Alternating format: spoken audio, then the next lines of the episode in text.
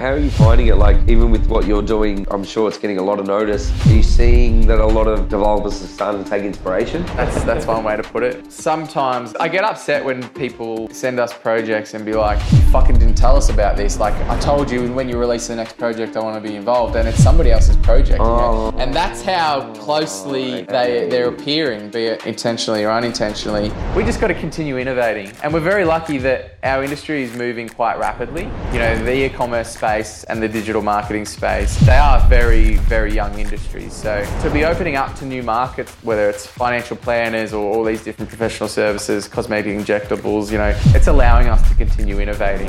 The whole industry at the moment, we're pioneering it and they're following what we're doing and they'll continue to do that. If we're as good as we think we are, we just got to continue to stay ahead of them. At the end of the day, I'm passionate about what we're delivering and why we're delivering it. So if other developers are doing their best to deliver that alongside us, ultimately for the end consumer, it is the right thing and it is the best thing. And I'll be glad for it because I think the consumer deserves it.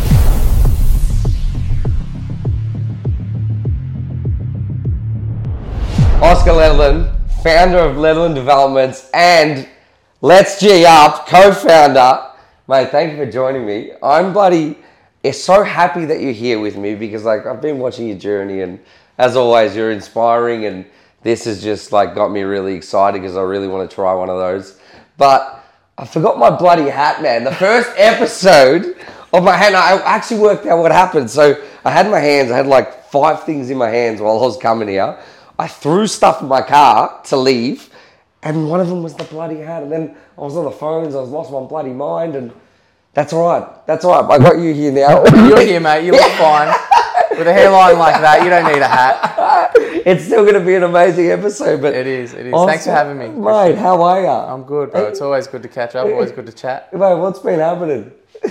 A lot, to be honest, since since we last caught up. But um, I think Gee Up's probably the most recent um, outcome since we've spoken, and you've probably seen a little bit online about what we've been up to there. So that's keeping me uh, very busy um, and very excited. New industry, um, new new environment with new business partners, and, just learning learning a lot and having a bit of fun along the way. Mate, how are you finding like just jumping into this new industry with your mates, and even just like where were you guys at? Maribyrnong? Uh, you were at two Mildura, Mildura Yeah. and and where were at some other some other oh, where we launched. Sorry, no the Bottleos The bottle those Keilor and Langwarrin. Langwarrin Yeah. that's right. What was going on there? Yeah, so Langwarrin, Langwarrin's where Troy grew up. Okay. And Troy obviously was was the mastermind behind the drink. Um, so we just thought it would be nice. He's obviously living up on the Gold Coast now, but um, he thought come back to where he started and, and launch in his hometown. So it was it was really cool to see. He had you know mates old mates from school that showed up to support him people that he hadn't spoken to in you know 10 15 years and um, and just a lot of Langwarrin locals it was people that came from afar but it was just really cool to see him go back there and um, and see the community support him and, and yeah it was a great success It was bloody carnage in there. Everyone was just trying to grab bottles. and- yeah, yeah, we, we sold out in about half an hour, which was really really cool. And you know there was crowds of people, and um, we, you know, we had a DJ, and, and a few of the boys had the cars on display and stuff. So it was a bit of fun, but um, I think it was a real insight into where this business is going. You know, I've got I've got big ambitions and high hopes for a lot of the stuff that I do, and and Gee Up's no different. I think that um, yeah, we're going to have a bit of fun along the way, but I think it's it's going to be big business before long. What's the story with it? So I think I read that uh, Troy was supposed to launch this a couple of years ago, and then he put it on the back burner, and then uh, Yeah, so the the idea behind the business and, and what has become the business mission is Troy and all us boys, you know, we're not beer drinkers. We've we've tried, but for me, you know, I just I don't know, I haven't got a taste for beer. I've given it a really good crack, I promise. I've tried every different beer and I've tried to you know, I, I remember trying coffee and not liking it, but I persisted and I ended up liking it. It didn't happen with beer. Um, and the, the boys are much the same. So we've been drinking, um, you know, premixed vodkas forever, and there was a lot of stigma around that early days with lolly water and chicks drinks and stuff, and um, and the Yeah, the av- cruisers, yeah. yeah, the avail- the availabilities on the market, they just weren't innovating. Yeah. So Troy was like, "Listen, I think I can make a drink that you know, at the very least, we can all drink." And we're like, "Awesome! Like, you know, you you'll kill it. Go for it."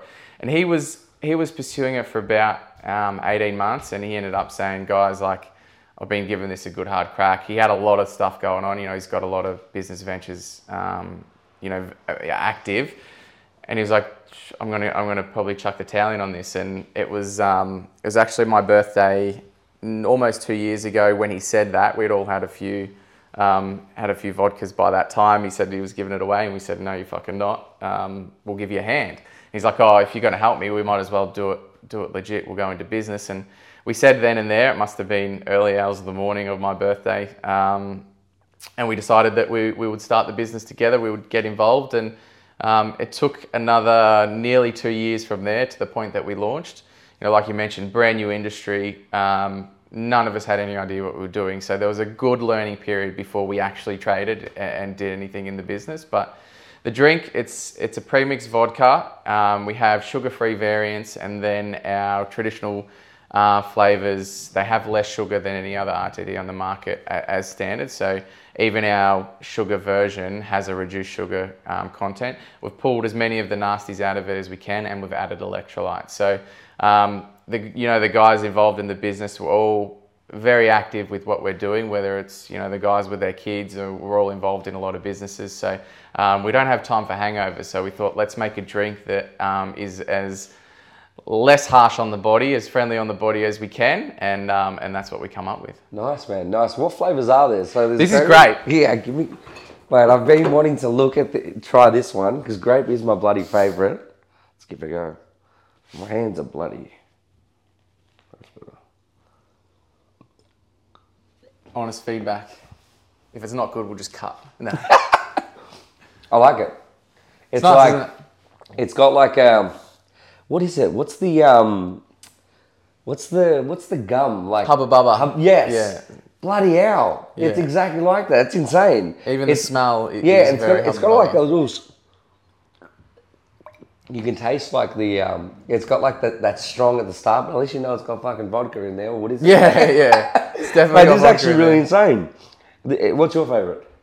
My favorite's the grape or the raspberry. Yeah. Honestly, this mate, you guys are not bloody bad. Yeah. And how does so obviously it's taken a couple of years. How's that whole process been? Like, have you guys just been getting there, just getting been getting blind, trying them? I mean, there's there's definitely been some testing involved, but um, the first part of the business was. Um, oh my, is it bloody sick? do you want yeah, on. They're bloody mad. I'll go for it. Yeah. I want your feedback too. The um, the first part of the business was really just getting a lay of the land of the industry and then trying to figure out where we fit into that. And what do you reckon? Mickey. Yeah, they're mad. Yeah. yeah, yeah. It's the salts. It's something that just I don't know. It takes the sting out of it, and you, it's like drinking a Gatorade. You can yeah, literally. Yeah. It gets you at the start, like yeah. you can taste the alcohol, and then bang. So I don't like the strong alcohol kind of flavour. Nah, so either do I.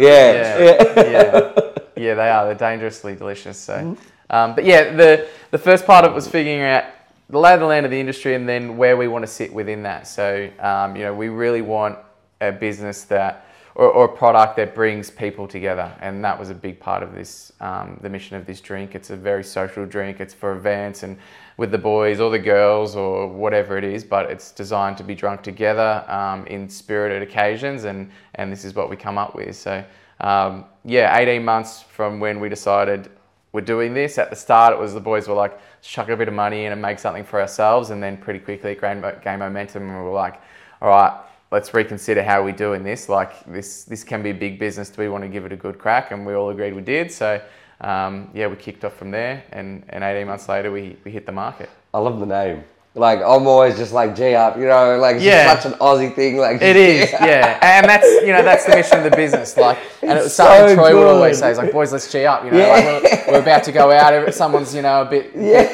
tired or whatever. It's like, come on, it's time to G yeah. up. So um, that was where the name came from, and, and um, I think it goes it goes really well. And and yeah, I'm interested to see how, how it kicks off from here. You look like what's been going on like with like Logan Paul's Prime or like The Rock's uh, drink or Conor McGregor or something like that. Like how like bringing like in a sense influences together. 100%.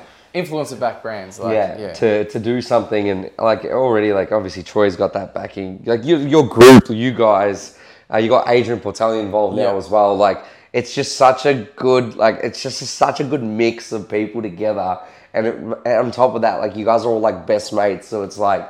It's like it just gives it that more authentic vibe. That that's just yeah, and I and I mean, and and that's it. You know, I feel like we're we're in an industry. You know, RTDs are trending upwards because um, more and more young alcohol drinkers don't like the taste of beer. So Yeah. we're in a we're in a good market. Um, I think we nailed the product. To be honest, like it, it tastes good, it, it presents well, and um, with the added electrolytes, like when you give these things a good nudge, like they have a real point of difference when you're waking up the next morning. So. Um, I think the product's right, and, and now we've put together a team, you know, a very diverse team of, um, of guys who have some serious business experience and, and plenty of money behind them. So, um, yeah, obviously we need a few things to go our way, but I've got, got high hopes for this one. What's it like? So like this five years like t- together now, trying to make decisions on things. Like how does it work? No, we, we have we've had eighteen months to to um, to hash that out, and to be honest, like early days, putting five mates in a room and trying to run a business, it was like it was exactly how you'd imagine it. It, it was a shit show, but um, you know my my friendship circle is extremely solid. So there was some not hard conversations, but just some some conversations at the start. Um, what's the hierarchy of decision making here? Who wants to have what input?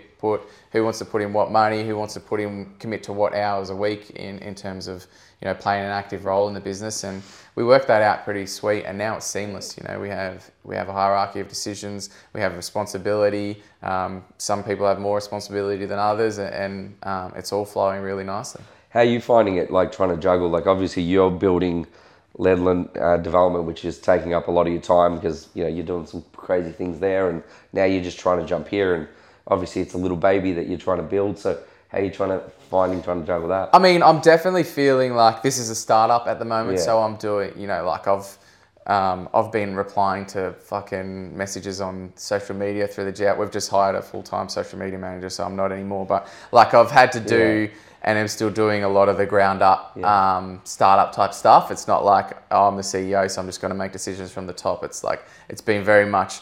It's a handful of guys. You know, we're trying to do everything without a lot of capital to start with. So we've we've all been feeling that, and um, and, I've been feeling that myself, of course.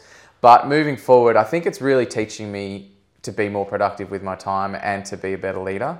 Uh, it's something I've always struggled with is delegation, and I've wouldn't like to think that I'm a micromanager, but I've always been had an eye on the detail of everything that's happening with my business, and I want to remain like that, but be able to just build out a bit more of a team and have a bit more trust in in what my team's doing. So that's something that I'm, I'm doing very quickly. You know, within Ledlin, we're we're hiring at the moment. We're we're hiring for two roles, and um, my entire team is stepping up. And and you know how I live my life anyway, especially you know, be it through social media or just generally.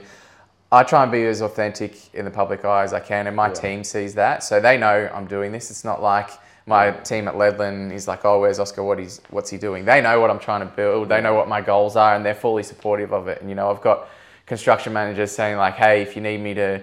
You know, pack some boxes and send. You know, they're, they're happy to help. They're supportive. So I think it's just about good people around me and treating them well and, and trying to be the best leader I can. And hopefully um, that, that helps me be productive in two businesses and have overall a, a bigger output in both of them. That's mad. Maybe there's someone else that's probably in your position that's, or like someone that's probably running potentially a business or that's struggling with delegating and things like that. Like, have you done, have you put any processes or anything in place or any mindset stuff that you've done to, Yeah. to try and, To be honest, like all I'm relying on at the moment is my work ethic. Yeah. And like I've tested my work ethic in the past a few times and like, and, and I know I can, when, when I need to, I can put in 100 hours a week, which is, you know, what I've been doing and I can work seven days a week, which is what I've been doing. So that's what gives me comfort to know that I need to evolve as a leader and I need to have more systems and processes and better people. But until that happens, I know I'll just work like 10 men and, and get it done. But um, it's interesting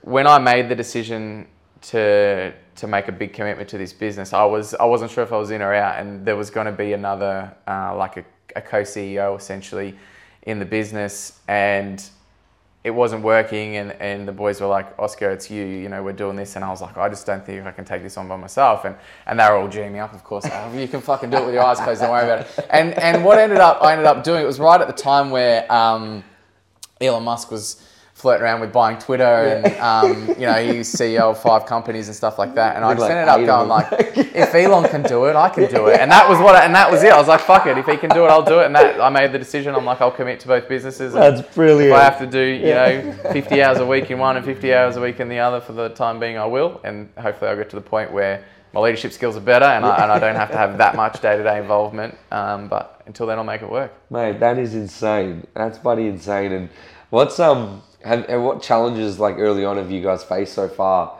with obviously trying to bring this product, trying it? There'd be I don't know stuff that you I don't know distribution errors or Oh, there's there's thousands. I think um, licensing is obviously a big one. Like this, um, with alcohol, you need licenses and you need to be able to um, to obtain one, and there's all sorts of problems that come with that. So that was an initial, uh, a very large hurdle. Working with friends has been um, a dynamic that really had to adjust to. Um, being in business with mates, there's a lot of considerations because you're not just sitting across the table from a colleague, you're sitting across the table from one of your best mates, and um, there's events to go to after. You know, you have to have heavy conversations, and then you might have to go to someone's christening or third birthday or something after that. So you, you have to be mindful and considerate of that. Um, the electrolytes, you know, there's a whole lot of legalities around what you can and can't do in beverages, and we were adamant we wanted to create something with that um, functionality. So we really put a lot of time and effort into getting that. We had we had you know nine uh, industry professionals tell us we couldn't do that before we figured out that we could. Um, Oh wow. we know we work with biochemists out of Nevada, and, and we were we come up with the perfect electrolyte formula for what we wanted to do, and then we run into supply issues with particular electrolytes. So then we had to go back and back and forth and back and forth, and different variations of a monohydrate or a solid, or you know, it, it was there's a obviously a science to it, and, and understanding how that all works took a bit to get get our head around and. Why is it so like? I mean, because you're effectively mixing alcohol as a drug, which plays a it, it has a function um, and it causes an effect within the body, and then we're trying to put something else which almost has an opposite effect Gotcha. within the body. So trying to balance that and trying to understand consumption because you know responsible consumption might be two or three of these, but you have to be mindful that, that people still do sometimes drink irresponsibly. So you don't want something that's safe for to drink three, but not safe to drink 15 or 20. Or, so we had to work through all that, but um, we got that down pat. And and then the last thing is probably the marketing. You know, there's a lot of regulation around marketing of of alcohol, and um, you know we've had little things pop up where we've posted what we thought were you know harmless photos and stuff like that, and um, we've been you know really treading on the, the wrong side of the line with responsible marketing of alcohol. Um, Ooh, yeah, okay. yeah. So we, we have to be very careful, very careful of that. Um, and we're all learning uh, the entire industry at the moment. So little things that might seem harmless, like you know, one of the founders posting a photo of him in his Gee Up shirt with his son in the photo is you know completely harmless in in our view, but in the Wow, in the okay, eyes yes. of um, marketing regulations for alcohol, that isn't harmless. So has to you know strictly 18 plus in all that sort of There stuff. is a lot of red tape everywhere.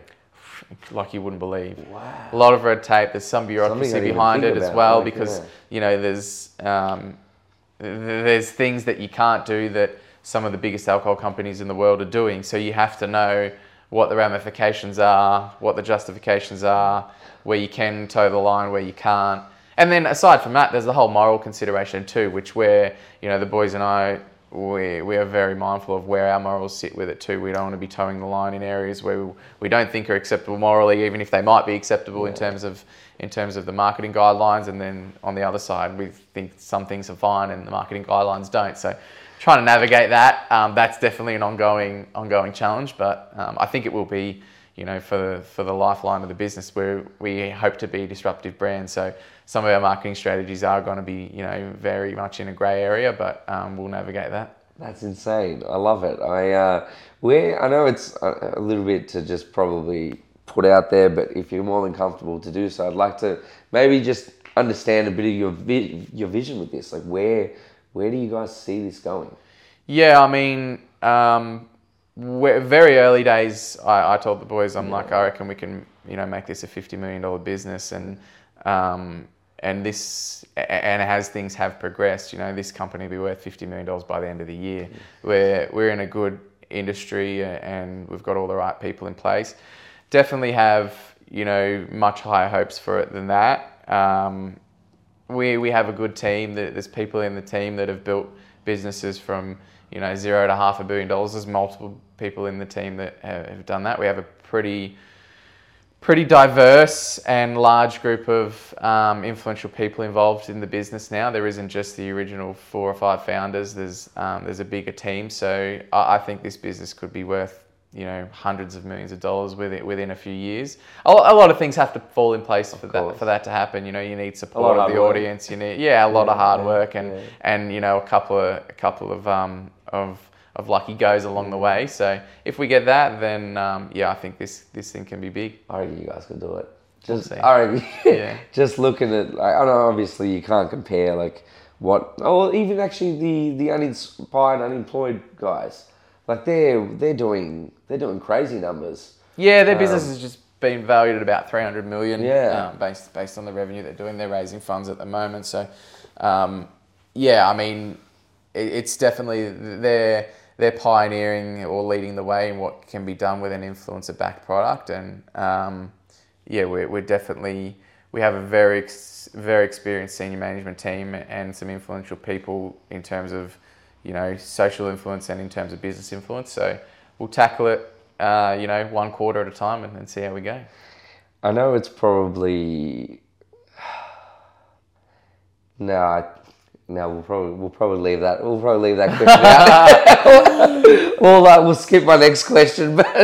But um, I, honestly, I'm just I think you what you guys are doing it's it's insane, and I uh, I'm just pumped. I'm just so pumped for you guys. Another bloody drink to that. Yeah, I'm, I'm pretty ex- I'm pretty excited about it too. To be honest, man, there's just like I was saying to uh, my partner Jesse the other day. I just said there's just so many things coming up. You know, like so many exciting things. We're about to um, re-kick off a marketing campaign for some units that we had reserved at Springvale. You know, we've got oh, is that still is that still going? that's still going. Yeah, we've got the Oh. last 73 uh, units under construction at the moment. Okay, So crazy. um, they're due for settlement. Um, we will we'll do a stage settlement, but some will sort of settle July, August. Some will settle se- September, October. So you know we've got um, thirty-five million dollars worth of property there to settle before the end of the year, which is exciting. We've got the sales and the leasing of that, and then um, we've got Vermont to come, which of course we'll talk about. So that's another forty million dollar project that we're, we're pretty excited about. So um, and then obviously this, and it's just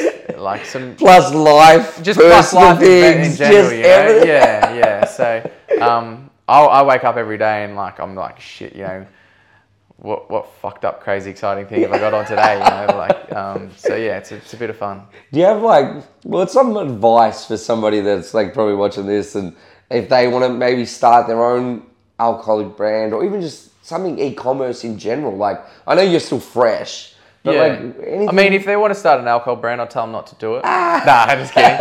Um, nah, to, to be honest, uh, like.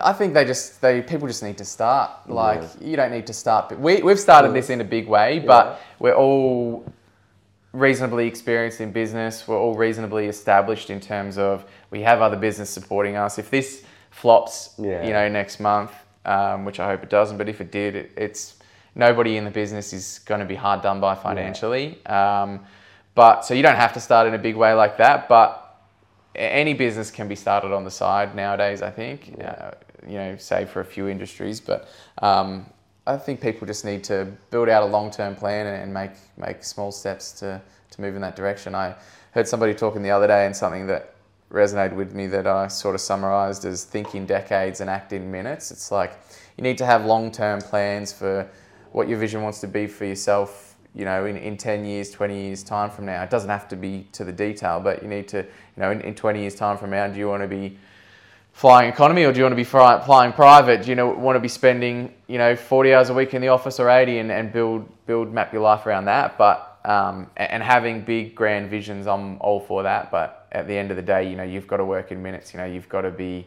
how many how many productive hours of the day are you putting towards chasing your, your goals and your vision, and that's what it what it all comes down to. So, um, yeah, I think there's plenty of people. You know, goal setting is becoming more and more popular, which is amazing, and having big visions, you know, and audacious goals, that's becoming more popular, which is amazing. But at the end of the day, you've got to do the fucking work. So Yeah. I think um, we, we can't lose focus on that. A hundred percent, and obviously go, going over to to your development side of things, man. Like, how have you been? How have you been finding that? Trying to juggle. Obviously, you got Vermont. Um, that's that's going on. Like, what you've been doing there is actually insane, man. Um, I love all the amenities that you that you've started to add in there. Uh, why did you just feel a need to do this? Um, to be honest, I think there's a, there's a place in the market for it, for it, and I'm very lucky that in both the, the the bigger businesses I'm involved now with Gee Up and with Ledlin is that I am my target market. Uh, you know, I can see what my target audience or my target market wants because I fit within that. And a lot of inspiration for what we do, be it through marketing or design or inclusions across both of these businesses, is inspired by what I would want myself and how I can relate You're to that the audience. boundaries, man. Yeah, You're and with pushing them. with, with Ledlin, you know, when we were designing Springvale, it was just it all started with what do we want, what would we like, and then we got more involved in the marketing, and we would attend inspections alongside our sales agents, and we would get that direct feedback from the consumer, who our ideal customer is very much who we are. It's that young entrepreneurial, aspirational business owner. So we would bounce off them, and, and they would throw suggestions, and we would consider how that would work for us, and we're moving into we're moving our Ledlin HQ into the final stage of our Springvale development, nice. um, just because we've created we've created something in the market that we don't think we can get anywhere, and we want to be around it. You know, the environment there's there's 147 small business owners, all young, all like-minded, all aspirational, all within you know one business hub. We're like, fuck, we want to be amongst that, and and just recognizing that ourselves, we're like, we need to leverage this from a commercial point of view because you know we're desiring it. We imagine other people in our target market would desire it too, and, and we've just looked to build on that with Vermont, which you know we've taken it up up another level with the design of that project. Well, it's killing it. Like even even at the VIP event that you threw in St Kilda in December, like every, it was literally that market. You had you had everybody there. Like you're, you're literally nailing it. I know through even through social media. I suppose you'd probably be selling a lot through through your own socials. Yeah, I Um, mean, or at least gathering a lot of interest through. Yeah, so for Vermont, we sold, um, we sold, I think, 14 and a half plus GST. So, you know, 15, 16 million dollars worth of property um, for our release. And we, we did that in six minutes. You know, that was, um, you can't, you can't do Yeah. that through the traditional sales Yeah, channels. yeah. And, and we could have sold the entire project out. You know, we could have sold $40 million worth of property in a day. Um, but we, we want stage sales and um, we like to allow our sales agents to, to get involved and do a bit more as well. I think that helps curate the environment too to have a, have a wider audience than just our immediate audience. But you know, we, we broke the back of that project in you know we kicked off that campaign at, at 10 a.m. and at 10:06 it was it was done. So You look at Um, it. What were you saying? I think you that you, you looked at Tim. You're like, I don't think anyone's going to buy anything today. yeah, so I was actually we, we were because we had everything set up and all we had to do was um, wa- was hit go on the website. And it was 10-2 and and um, I was getting cold feet like I always do. And I was like fuck man what if like what if no we've really pushed the boundaries on this project you know? We've got a rooftop terrace we've got a basement car wash we've got co-working office space boardroom I was like, we've got a dog wash in this project, like, because a lot of our consumers seem That's to have so cavoodles. good. I'm like, I, I just last minute, I was like, why the fuck did we put a dog wash in this thing? Like, what if nobody wants that? And um, and he just, you know, reassured me. He's like, no, no, we'll be good. So, ten o'clock we hit the button, and and ten oh six it was done. And I was like, fuck, this That's is just insane. yeah, the market response was was overwhelmingly supportive. So we know we're onto something. We'll, we'll keep building building that out from there. But I think what's what's um, really exciting from uh, for us from a commercial point of view is we're doing something that isn't easily replicated, and I think our VIP event at, at St Kilda was was a real uh, reflection of that because that was 110 or 120 of our of our most recent clients, and from the photos and the video that we're about to release and just being there, it just looked like it was 120 mates getting on the piss. You know what I mean? Like Bad. 120 guys and Literally what it girls talking about business. You Yeah. know, talking about what they're up to, their goals, having a cocktail. It didn't look like any sort of property event. It didn't look like a sales meeting or anything like that. It was just guys hanging out. You Literally. know, um, a lot of high fives, a lot of hugs. You know, a lot of photos. It was it was really amazing to be a part of, and it really just is a reflection of what our business parks are like. You know, when I'm down at Springvale, I'll see seen the other day um, somebody dropping off something on their electric scooter to another purchaser because uh, to another uh, tenant there or, or occupant because somebody's printer had broken so they had messaged them in the facebook group has anyone can somebody print this? I've got a meeting this afternoon. They dropped it around on their scooter you know it's just it's really cool to see them clicking like that. They're all supporting each other on social media you know, there's a bit of a mothers club going on with you know babies and cavoodle. There's a you know, I don't know why it's cavoodles. Like I've got cavoodles myself, but I go down there and there's like ten cavoodles running around the place. So um, yeah, it's it's really it's really cool to see them all supporting each other, and even me. You know, like the amount of support I've had from um, from my recent clients with the launch of Gee Up just because they're excited for me to be involved in business. They're excited for their other neighbours to be involved in business, and um, it's just really inspiring to see everybody supporting each other. And we just want to keep building on that. That's brilliant. Uh, it's even in regards to, do you know what I love?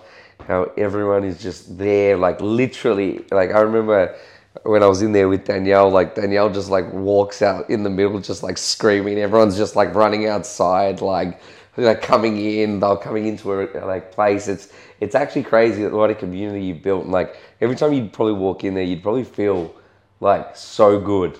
Like Yeah, I mean, I do. I do like, and there's a lot of nostalgia there mm-hmm. for for my involvement in and stuff like that. But we get a lot of feedback from clients and prospective purchasers when they come in come in there and, and they can't put their finger on it and they just go there's just a really good vibe Yeah. here they don't know what it It is, but it's just a mix of you know the increased landscaping the design a- and ultimately the people that are there you drive in and there's some guys and girls having lunch on a park bench and um, you know, that's made from recycled or reclaimed fishing line from the ocean, and you've got cavoodles running around, of course, and someone on That's their it. electric scooter racing up the street. It's just, it's like a party there on a on a, a nice sunny day. So I think that just it helps the whole thing come together, and um, yeah, that's that's a big part of our mission now is to to help put these communities together, and and we we can't really put them together, but what we do is we we create the product that attracts the right person and we, we put the amenity in place that encourages our occupants to bump into each other, whether it's you know on a Friday afternoon washing our cars or on a Monday morning grabbing a coffee and going up to the rooftop terrace. We provide those spaces for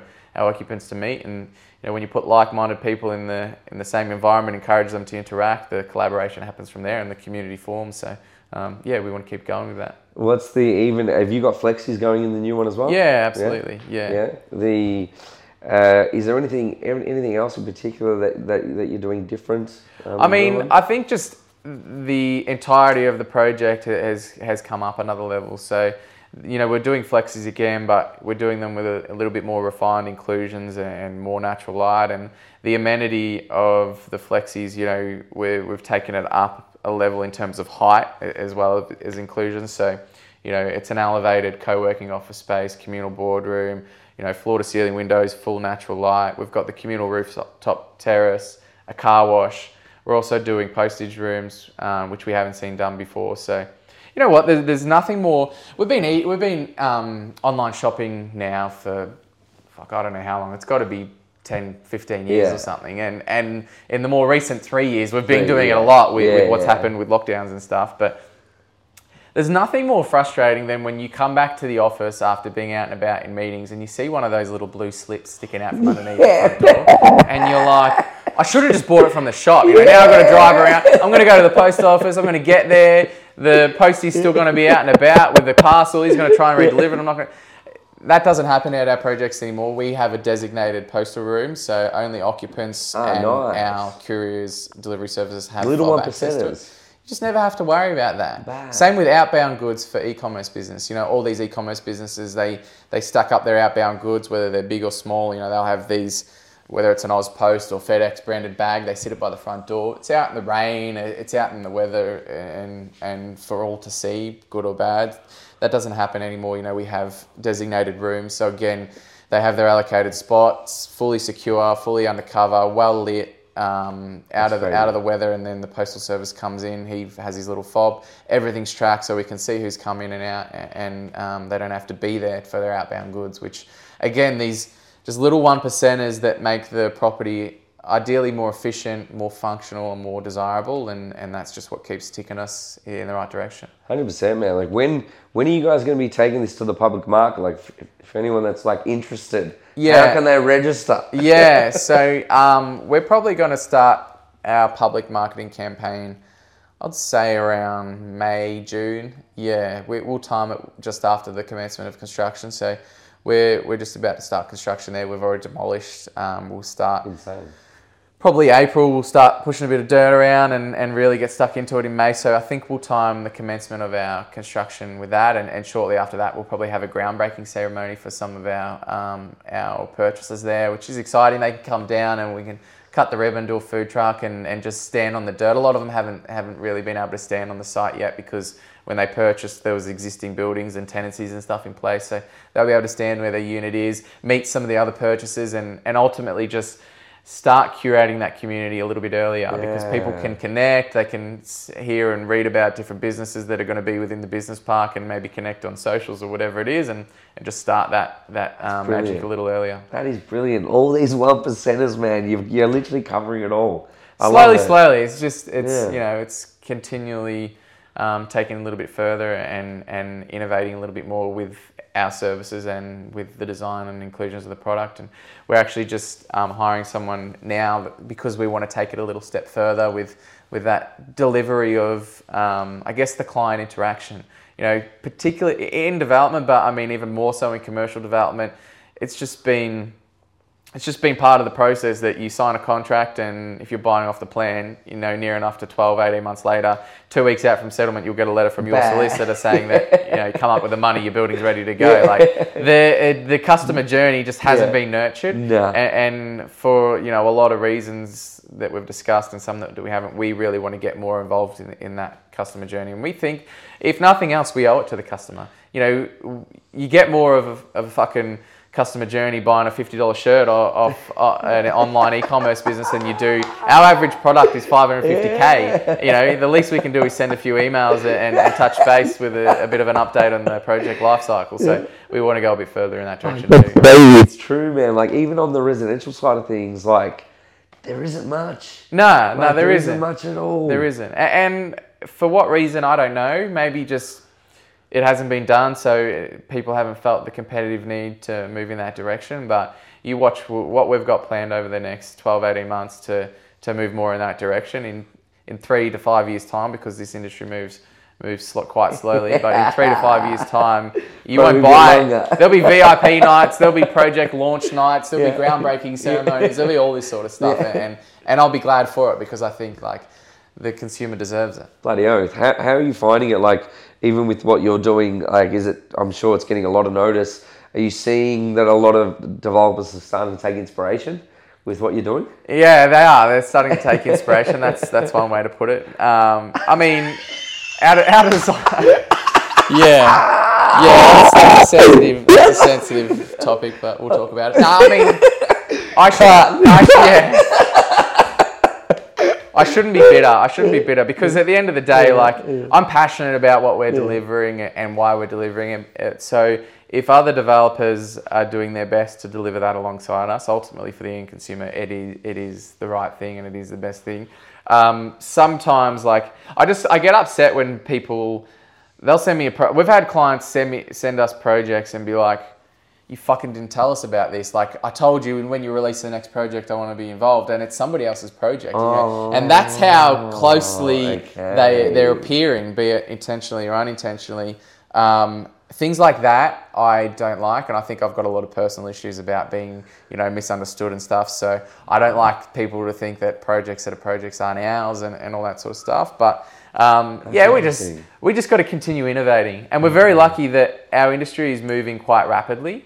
You know, the e-commerce space and the digital marketing space, they are very very young industries. So um, to think that uh, a cosmetic injectables business would be in an industrial business park 20 years ago would never have happened. They need street front, they need high volume traffic and stuff. Now that doesn't happen. You know, you don't walk down this strip of shops here and, and see cosmetic injectables and go. No. And Christian takes his head off and says, "I'll go in and get my lips done." That doesn't that doesn't happen anymore. We're scrolling on social media and bang, an ad pops up, and, and Yeah. uh, so you don't need that street presence. So to to be opening up to new markets like that, whether it's financial planners or all these different professional services, cosmetic injectables, you know, all these not quite, but semi-retail and, and of course e-commerce businesses, it's allowing us to continue innovating. Um, and so I think the whole industry will, will at the moment we're pioneering it and they're they're following what we're doing and they'll continue to do that and we've just got to be if we're as good as we think we are we just got to continue to stay ahead of them We're, um, I think, I don't know if you're doing it at Vermont or something. You, is it any of them like double like story levels or like they're up? You got to go up an elevator or anything like that? yeah so we've got um, four stories at Okay. Vermont yeah I yeah. really would love to see how these work. So like, what's it? Um, so if let's just say I was on the third level, and I was um, I don't know, like a, a standard. A standard trucking company. I don't know, like a, a company Yeah. that would just need to get a truck in or something. Yeah, so we're Ha- not we're not doing it for warehouse yet. We're doing it for office. So we're doing four Okay, levels for- of office okay, okay. at Vermont. But I mean, we've had a lot of discussions Yeah. off camera around multi-level Yeah. uh, warehousing. It's definitely where the industry is going. Yeah. Um, at the moment, you know, we're at the forefront, and, and we want to continue pioneering in that space. You know, there's a lot of work to be done in that space with regards to what's acceptable from council, Okay. because you've got to remember for the last 50 years, councils have been looking at industrial land as big tilt slab sheds. That's, That's it. it. And now, you know. I had a meeting with council on Friday, and they're looking. They're just they're trying to get their head around what we're designing. You know, you've Looking at you like got you're you've got like a four-story office building on the front. You've got basement flexis, office warehouses of three different products. You've got this wedding cake cake style tiered building at the front Yeah. with greenery all down the front of it. And they're like, what the fuck? What the fuck's Where, where'd the 16 meter high Yeah, sheds go? You know, B double access. That was it. So um, we've got to continue to have those crazy. conversations and and without going too much into it, you know, the planning scheme has to evolve with the way that the um, the land use is evolving.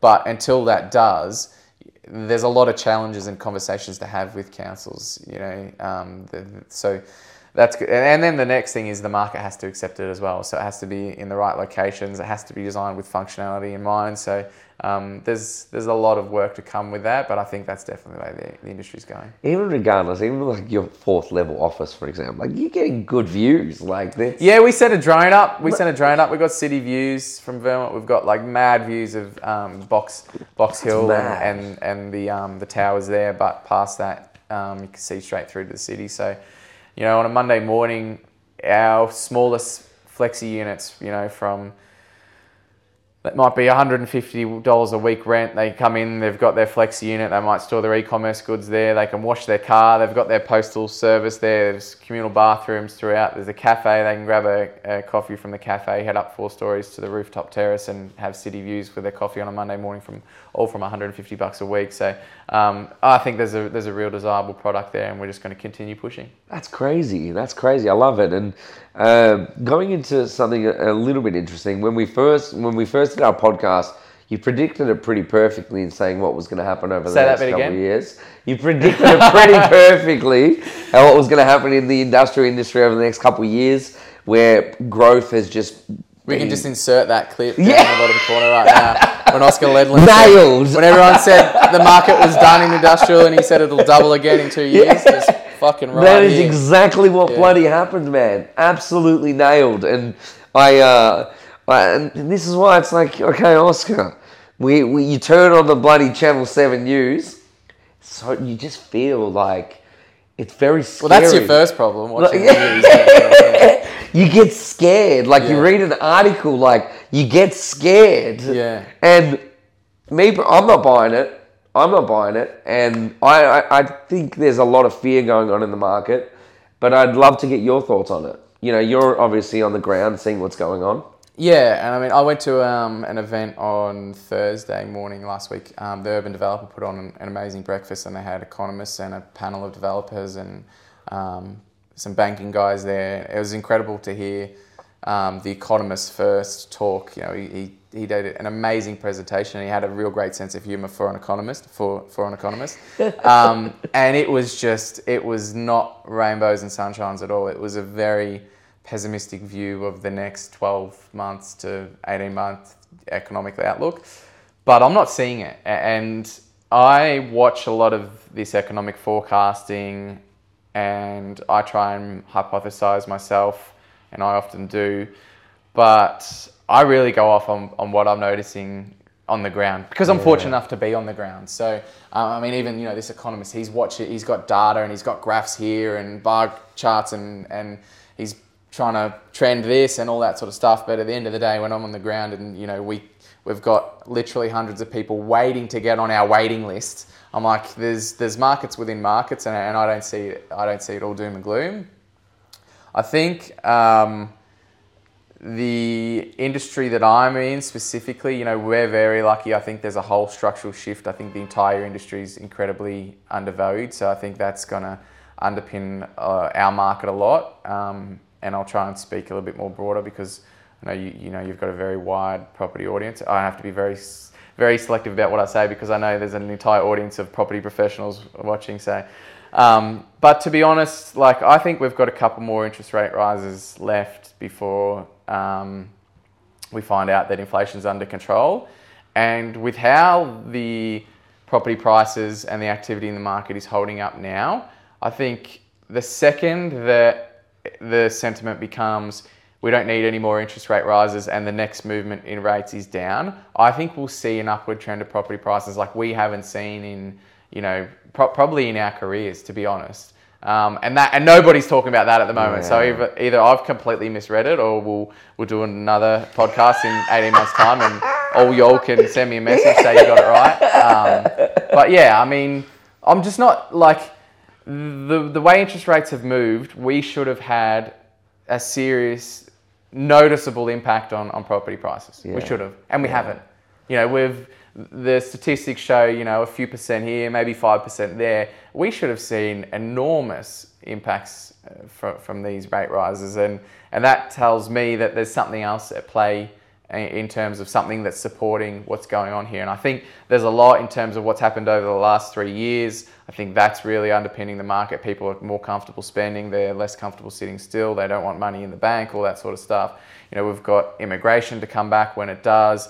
We've had extreme constraints on supply with construction materials and, and developers' appetite and, and that sort of thing. And and now we have a rental crisis, and nobody can argue that. You know, if you, you know, a friend of mine was recently, you know, he was looking for an apartment for maybe seven fifty, a thousand bucks a week, and and you sh- he was showing up to these rental inspections. He was sending me photos, and there was just a line of Yeah. people in front of me, and I was like, and then he'd send me a f- selfie, and there was a line behind him as well, and it's like, you know, the the place he ended up getting it went online on um, a Sunday, and by nine o'clock Monday morning, he called and they had 36 applications. They hadn't even done an open for inspection yet. You know that the amount of people out there that just need housing, I think that's just underpinning our entire property market. Of course, the funding environment has a serious implication of that on that. But the second that sentiment changes, I think that you know um, the market's off with a, off with a bang again. So we'll see.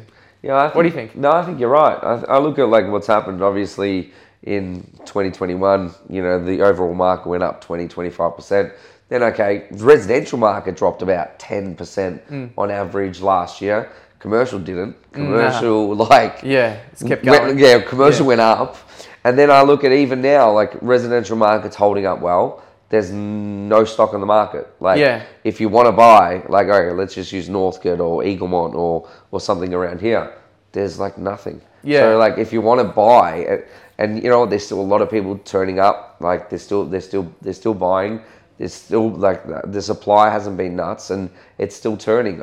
Okay, the, there's um, they're predicting that they're like I, I saw the CBA economist. I was listening to him yesterday. He's like, okay, there's going to be two more rate rises, 0.25. He reckons in the next couple of months, and then like you said, they're going to start they're going to start dropping them. Okay, if they start going, if they keep going up, well, that could get interesting. But Absolutely. like I just think it's I just think like we're at a really good position, and I always follow. So there's a there's a Vietnamese restaurant next next door to our office, and I always leave let's just say I walk out at seven, whatever, seven thirty. It's dinner time. I always look in just to see what's going on, and that place is burnt to the rafters. yeah. yeah. You can't get a seat in there. Yeah. There's people spending money. Like I just, I can't see it. Mate, we, it was one of the boys' birthday. It was Adrian's birthday uh, two weeks ago, and um, a few days earlier, the boys and I were like, "We've got to get him a present. We'll get him something nice from from LV." And one of the boys zipped down Tuesday, eleven o'clock, an hour and a half in line at LV Chadstone to buy Adrian a, um, a nice present. And I, I said to him, "I'm like, fucking what recession? You know, Yeah, we're, all, like- we're in the group chat just making fun of you know the entire fucking economic outlook for for Australia at the moment because people are still spending Yeah. and um, and you know you see the RBA announcements they're they're saying people have to stop spending you know and it's like well what what they've done hasn't impacted consumer spending Yeah. like maybe it should have. And I, I mean you can look at all the statistics about you know there's only a, a mortgage on a one third of properties in Australia. So you know we're, we're trying to control the entire um, population of Australia with a small portion of it. But I, I just think that things will settle down over the next six months. They, you know, and they, they definitely need to. Like inflation is out of control. We need to really curb that. But I think the second that it starts to slow down, interest rates, you know, at least stop, and the sentiment becomes the next interest rate is going down. If people are paying what they're paying for things now, with the view that there's more interest rate rises to come. When the interest rate rises are heading the other direction, I just think the speculation is just going to carry the market forward. So, Yeah. yeah. Well, it's true. Like, and I always I saw something as well. Like, we're always like we always price in like six months ahead. Oh, absolutely. So, yeah. like- all the things that we're waiting to happen in six months' time from now, with the flow of communication now, because with the technology that we have, they're priced in now. Yeah, It, it so- just it happens like that. So a- and um and COVID taught us that. You know, the market went from it's dropping thirty percent to it's go, it's going to stabilize to it's gone up 20% all in a matter of three months. You know, the sentiment changes. Like the the media, you know, the mainstream media does what the mainstream media does, but the social media now, it's just it's like wildfire. So the, the spread of communication is so quick. I think the second the sentiment changes, that everyone who sat out of the market, because obviously there's a lot of people sitting out of the market at the moment. Everyone who sat out of the market for you know the second half of 2022, or maybe the entirety of 2022, and and what might be the most of 2023. When the market turns, it's just going to be who can get back in the quickest, and, and we know what happens then. You get caught with your pants down. Yeah, yeah, yeah. I even think about it as well. Like, all right, let's just say you you uh, like, you saw something that you liked, and you you purchased. Like you were you're thinking about purchasing it, and okay, the market does go down. How much more is it going to go down? Like it's to an, to an effect of like, we, if you look at the property market over the last twenty or so years, it's okay. It has its it has its trends. It comes up, it comes down a little bit, goes up again, comes down a little bit. Then it might- go like this. Then it goes up again. I mean, Like, timing the market is incredibly challenging. Yeah. A- a- and like because you're trying to time this massive macro market, and then you've got smaller markets within that, and then the, you've got the particular property that you've got you're going to buy, and you might have an overenthusiastic vendor with unrealistic sales expectations, or a really great agent, or the, time you go to purchase it, it's very competitive because there's only two buyers in the market, you and one other guy, but you both happen to want the same house. Like there's so many different um, factors in place, and then you know you're trying to judge that with an overall market. I think like people have to remain realistic about things like that, and particularly now, like the market, there's no doubt it's been trending downward since you know late 2021 or early 2022, depending what, what you look at. If you're buying now, like an extra couple of percent, the alternative is when infl- inflation's under control and we decide that we don't need any more interest rate rises and the market takes off, you might miss out by 10%. Yeah, literally. Um, so I mean, that's that that's forever been the trade-off, and and and trying to juggle that. Like myself, you know, we, with development sites, we we're buying development sites with a long-term view. We are mindful of which way the market's moving, which way it's not, and when it's you know trending upwards very aggressively, we might jump in a little bit quicker than what we would right now. But at the moment, we are looking to buy. Like now, now's the time to buy. You can either wait another six months till the market's turned, and then you you know you're buying in an upward market. You know, and that's what 95% or probably 99% of the market will do. But now is the time when there's opportunities and there's less competition with buyers to try and um, to try and snap up a deal essentially. What are you finding? Like, uh, I'm sure you're getting a lot of things sent to you Um, are you finding that a lot of it would be like it doesn't work because a lot of it's overpriced, or like are, are, are people still in the clouds a little bit with what they want, but I maybe they don't need to sell? Uh, particularly with like my space in you know this commercial to industrial land, you know the market has been incredibly hyped for the last few years for good reason. You know we've had massive institutions bringing literally you know billions of dollars into the market, which has made it incredibly um, competitive. That's definitely like that speculation has dropped out of the market. Just the media is it become like they were like a broken record. You know, e-commerce is fueling an industrial boom. COVID's fueling an industrial boom. You know, out of lockdowns, industrial boom. They got sick of writing about the same thing. So like that hype has pulled out a little bit, which i- which is great for us trying to buy. But um, you know, we're not getting sites sent to us and going, "Fuck, this is cheap," or Yeah. "Shit, there's so many sites coming at us, we can't look at them all." Like we are working. You know, we're still we've we've got agents that we work with canvassing. You know, we're we're trying to explore JVs with landowners to unlock good sites. We're trying to subdivide portion, or we are subdividing portions of larger property Yeah. to unlock uh, good sites. It's there isn't an oversupply of um, of Yeah. land. It's particularly not in the areas that, that we're looking for it. And I think it's you know maybe there's a few pockets of like particularly closer to the city with apartments and stuff like that, where then you know there's there's stock coming up. But um, with what we're doing, you know, we're still fighting to try and find particularly development sites. It's tough. Like And, and, and, you know, we've got clients who are like, Oscar, I really want a Ledlin property, but you know, you've got people lining up, and I can't be fuck fighting, so I'm going to buy something else. But I still just can't buy something. So you know, there isn't a supply of what we're an oversupply of what we're doing. So um, yeah, I think that I think the the market is much healthier than what than what we as a general audience perceive it at the moment. Do you think, um, like, would you ever look to go do something like interstate? Would, Yeah. Is that something that's that's going to be on the cards? Down the track, yeah. Yeah. I mean, at the moment, um, you know, I'm, I'm flat out getting home for dinner before nine o'clock at night. So to be building a project interstate, like my blood pressure just went up. Um, no, it's something down the track, definitely, Yeah. man. Like we'll build Yeah. when when I when my leadership skills evolve, when my team evolves, um, because we build everything Yeah. that we do too. Don't forget. So um, I wouldn't want to outsource that. I wouldn't want to engage some random third party builder and lose, you know, the, the quality of the build and the, the finishes and the speed of delivery and um, and be subject to contract administration risk, which is a big one at the moment. So um, I think down the track, it's either set up a small team interstate to build the projects or do some sort of joint venture with a builder who I have a relationship with Yeah, where I have control and Yeah. view and I can send send my construction manager up for a week with a clipboard to say like this isn't how we do it at Yeah. Ledlin, change this, change that. Um, but it's definitely like I've got big plans for Ledlin and um, my attention for the immediate couple of months is you know a little bit spread across Gee Up of course as we get that off the ground but my ambition for Ledlin is is going from strength to strength you know I've got some big plans for what I want to do over the next 10 years in this industry so interstate is, is part of that That's insane. You're literally on the right trajectory, man. Like you're, you're literally just.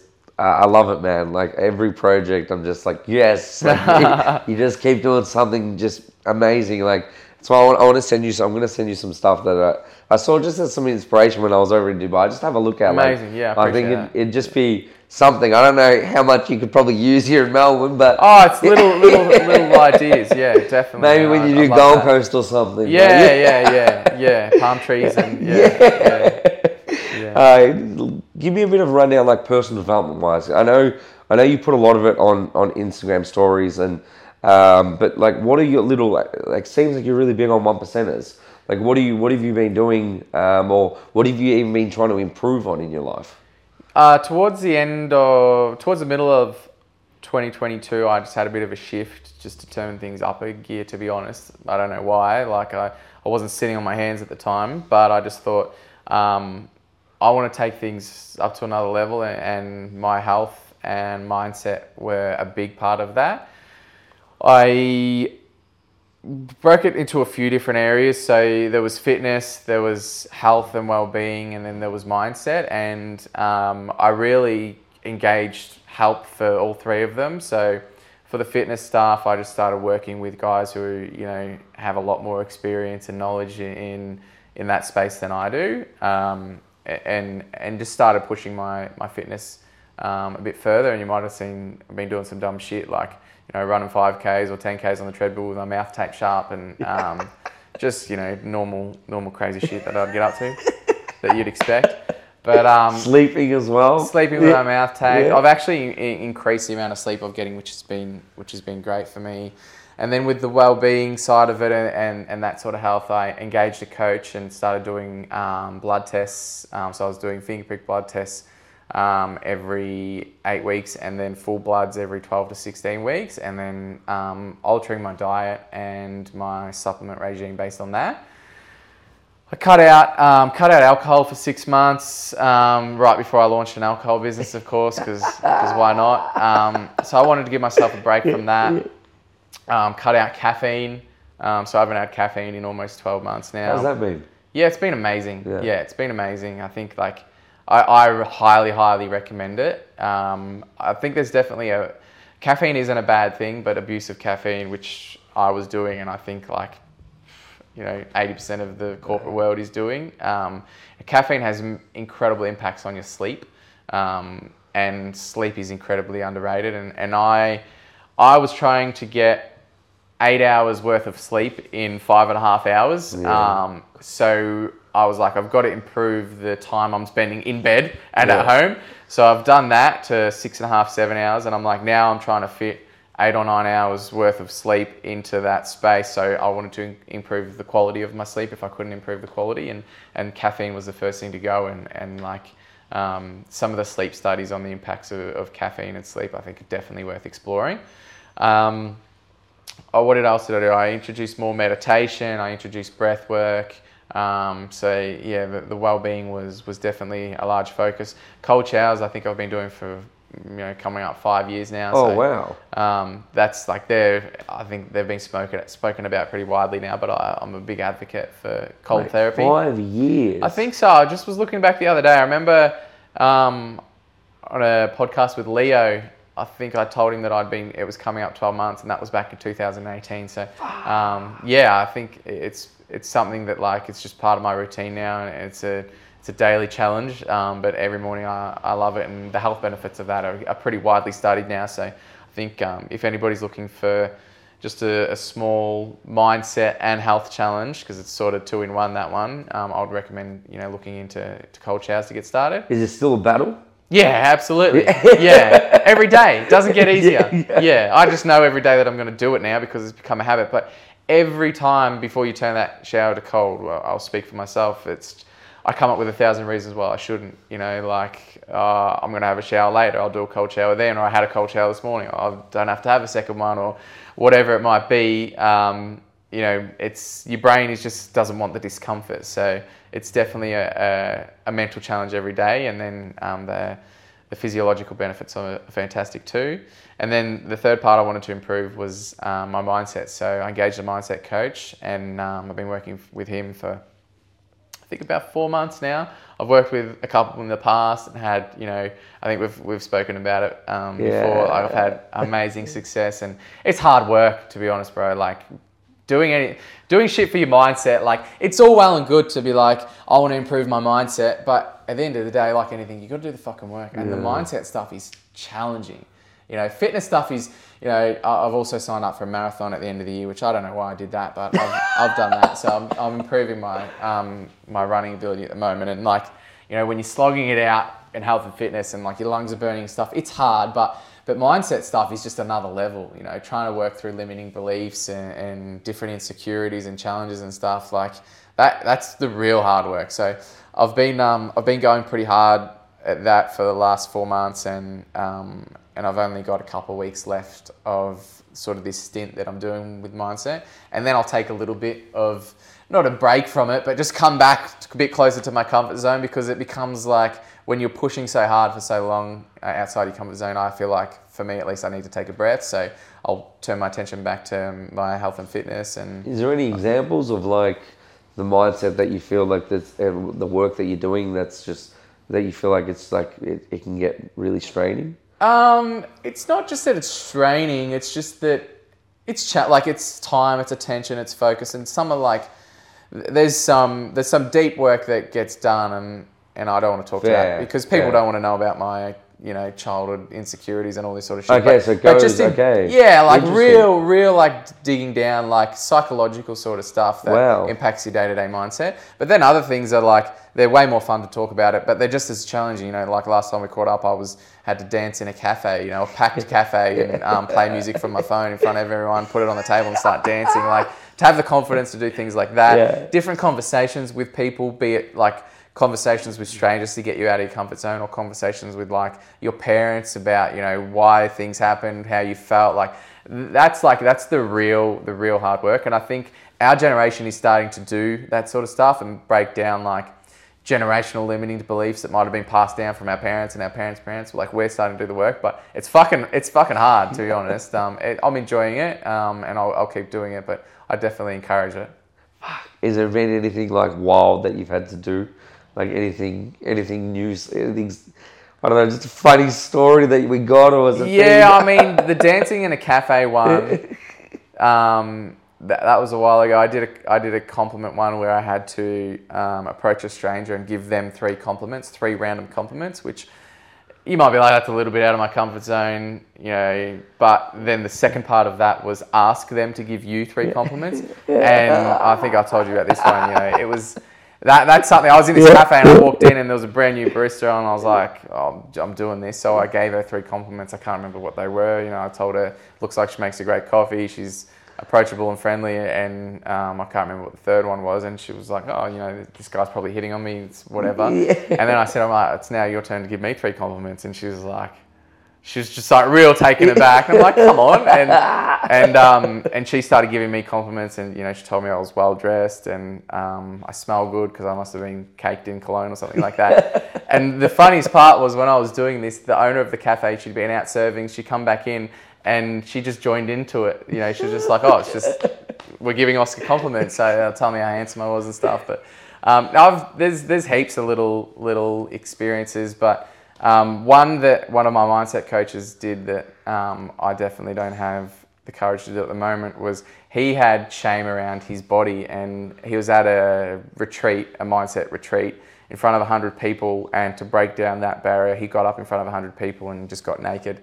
Um, he stood up on a chair in front of 100 people and just got like balls out naked and um, I, I've told that story to a few mates and I haven't found a mate who's like, oh yeah, I, I'd, I'd volunteer for that. So, um, like, I think there's definitely levels to, to how far we can take the mindset, and it's something that I think definitely deserves some attention. That's bloody wild, man. That's I couldn't. I've actually got one mate in my mind that I know that would just jump naked in front of everyone. But apart from that. Yeah, yeah, yeah. I mean, my mate's like one of the boys. Like, we were in Mildura the other day swimming in the river, and like, and, and nobody there has any shame. But in, in front of hundred people, I think it's a little bit like hundred strangers. little it's Yeah. pretty. Yeah. That's pretty wild. Uh, how are you going with uh, with social media? I know that. Uh, you, I don't, well, you give me some feedback. How am I going? no, I think I think you're doing very well. Yeah? I think uh, you jumping in front of the camera. Like I was, I was when you when you were doing a Gee Up video, I was like, okay. Yeah. I was watching that. I was like, Yeah, oh, yeah, he's yeah. running here. Like, Probably he- sweating through my shirt. yeah, he's running here. yeah, um, I'm definitely like I've turned it up a little bit, and it's something I, I want to do. I want to have bigger impact. A part of that is like putting myself out there more. I've definitely found or noticed some of the the darker side of that. I don't know if I did a podcast late last year, and um, and from that podcast came a couple of shorts. A few of them ended up on TikTok, and like. Fuck man, Yeah, TikTok saw it. audience, they're wild. Yeah, they are just savage. And they're ruthless. a couple of them have half a million views, so there's plenty of comments there, and like they're they're ruthless, and, and that was something that like I don't know. I'm a I'm a sensitive guy. I, I hate people, you know, talking shit, and, and I hate being misunderstood. So yeah, that's something that um, that I'm I was working through. I'll continue to work through.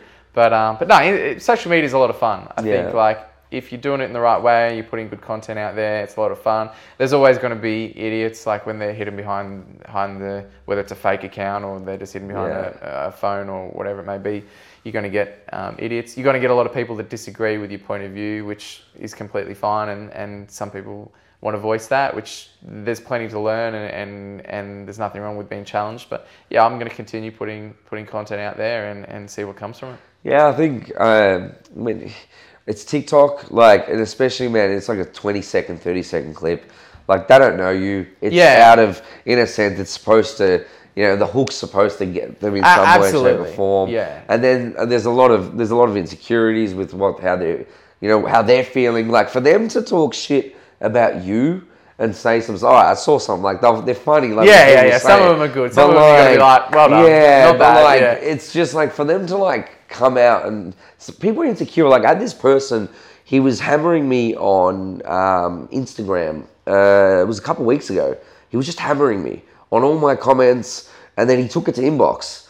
He Send took- me his address. Or something. Yeah. No, that's a joke. well, it took it to inbox, and I just messaged him, and I wrote something very nice back to Yeah. him. And then he responds the next morning saying, "Sorry, man, Yeah. I was drunk. I, I, I shouldn't have done this. I apologize." He deleted all these comments. Oh, good on him. And Yeah. like, and the, but it was it was more of an aspect of like they're just sad, like Yeah. a, a lot of the time, and like that's why it's just like it, and it can get it can get a little bit tough sometimes because you're reading this, you're like, fuck, man, you're like trying to put yourself out there, like you're trying to like provide value, like you provide heaps of value, like I, there's so many people that look up to you, that get inspired by you, that you know that just love what you do and love following you. So it's like.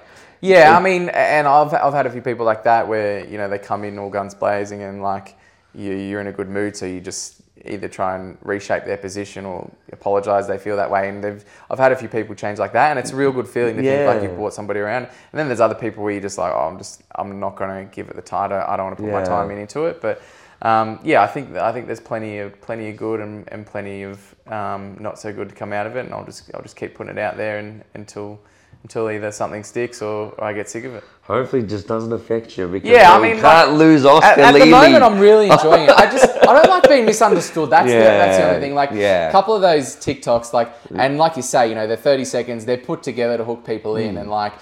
You know, 100 comments of people giving me shit is probably music to the author's ears because it's keeping the, the video trending and stuff. But some of them, you know, like I, I provide value, and that I like I do in, in a lot of public conversations like this one. I, I wear my heart on my sleeve. I try and you know be as authentic as I can, and then I see people jumping in like, oh, he's selling courses, you know, buy my, and I'm like, well, I'm, I'm fucking not. Like I'm not. If I, I've got nothing wrong with selling, it, I should be selling courses. That's what I should be fucking doing. You should have had to pay ninety nine dollars to, to watch this clip, but I'm not doing that. Or oh, he's pushing drugs. Oh, he's funneling. It's just I'm just Yeah. like if, if you don't agree with my view, I'm so for that, and you know, respectfully voice your opinion. But I just don't like being mis- misunderstood. But I think that's just that's part of what, what can happen. People view your content with their own lenses, and, and sometimes you get misunderstood. So uh, it's encouraged me to be more authentic. To be honest, like That's people crazy. misunderstanding me in, in short form content has made me like being like pick up the camera and start talking more like deliver more long format content you know tell people how things are affecting you talk you know about the shit that's not going well and just be more of, of yourself because like the more you are of the you are yourself the less you can be misunderstood and, and that's sort of what i want Hundred percent, man. Like Oscar, I um appreciate you coming on today. I appreciate all the value and always like it's it's always good to catch up and uh, No, I, I, I appreciate you, man. I honestly, I forget that the camera's here when we catch up. Yeah. Like, there's some co- podcasts they ask amazing questions and the content's good and stuff like that, and, and you ask amazing questions. But I think because we're mates, like I just we just get on here and riff and have a lot of fun. So um, no, I appreciate it. We should we should do it more. A hundred percent, man. Every time, every time you got something new, I'm just gonna be like, Oscar, like, what's going on here? Get Get, bloody on. When you're doing Gold Coast or something, we can do it. so now, thank you, man. Appreciate it.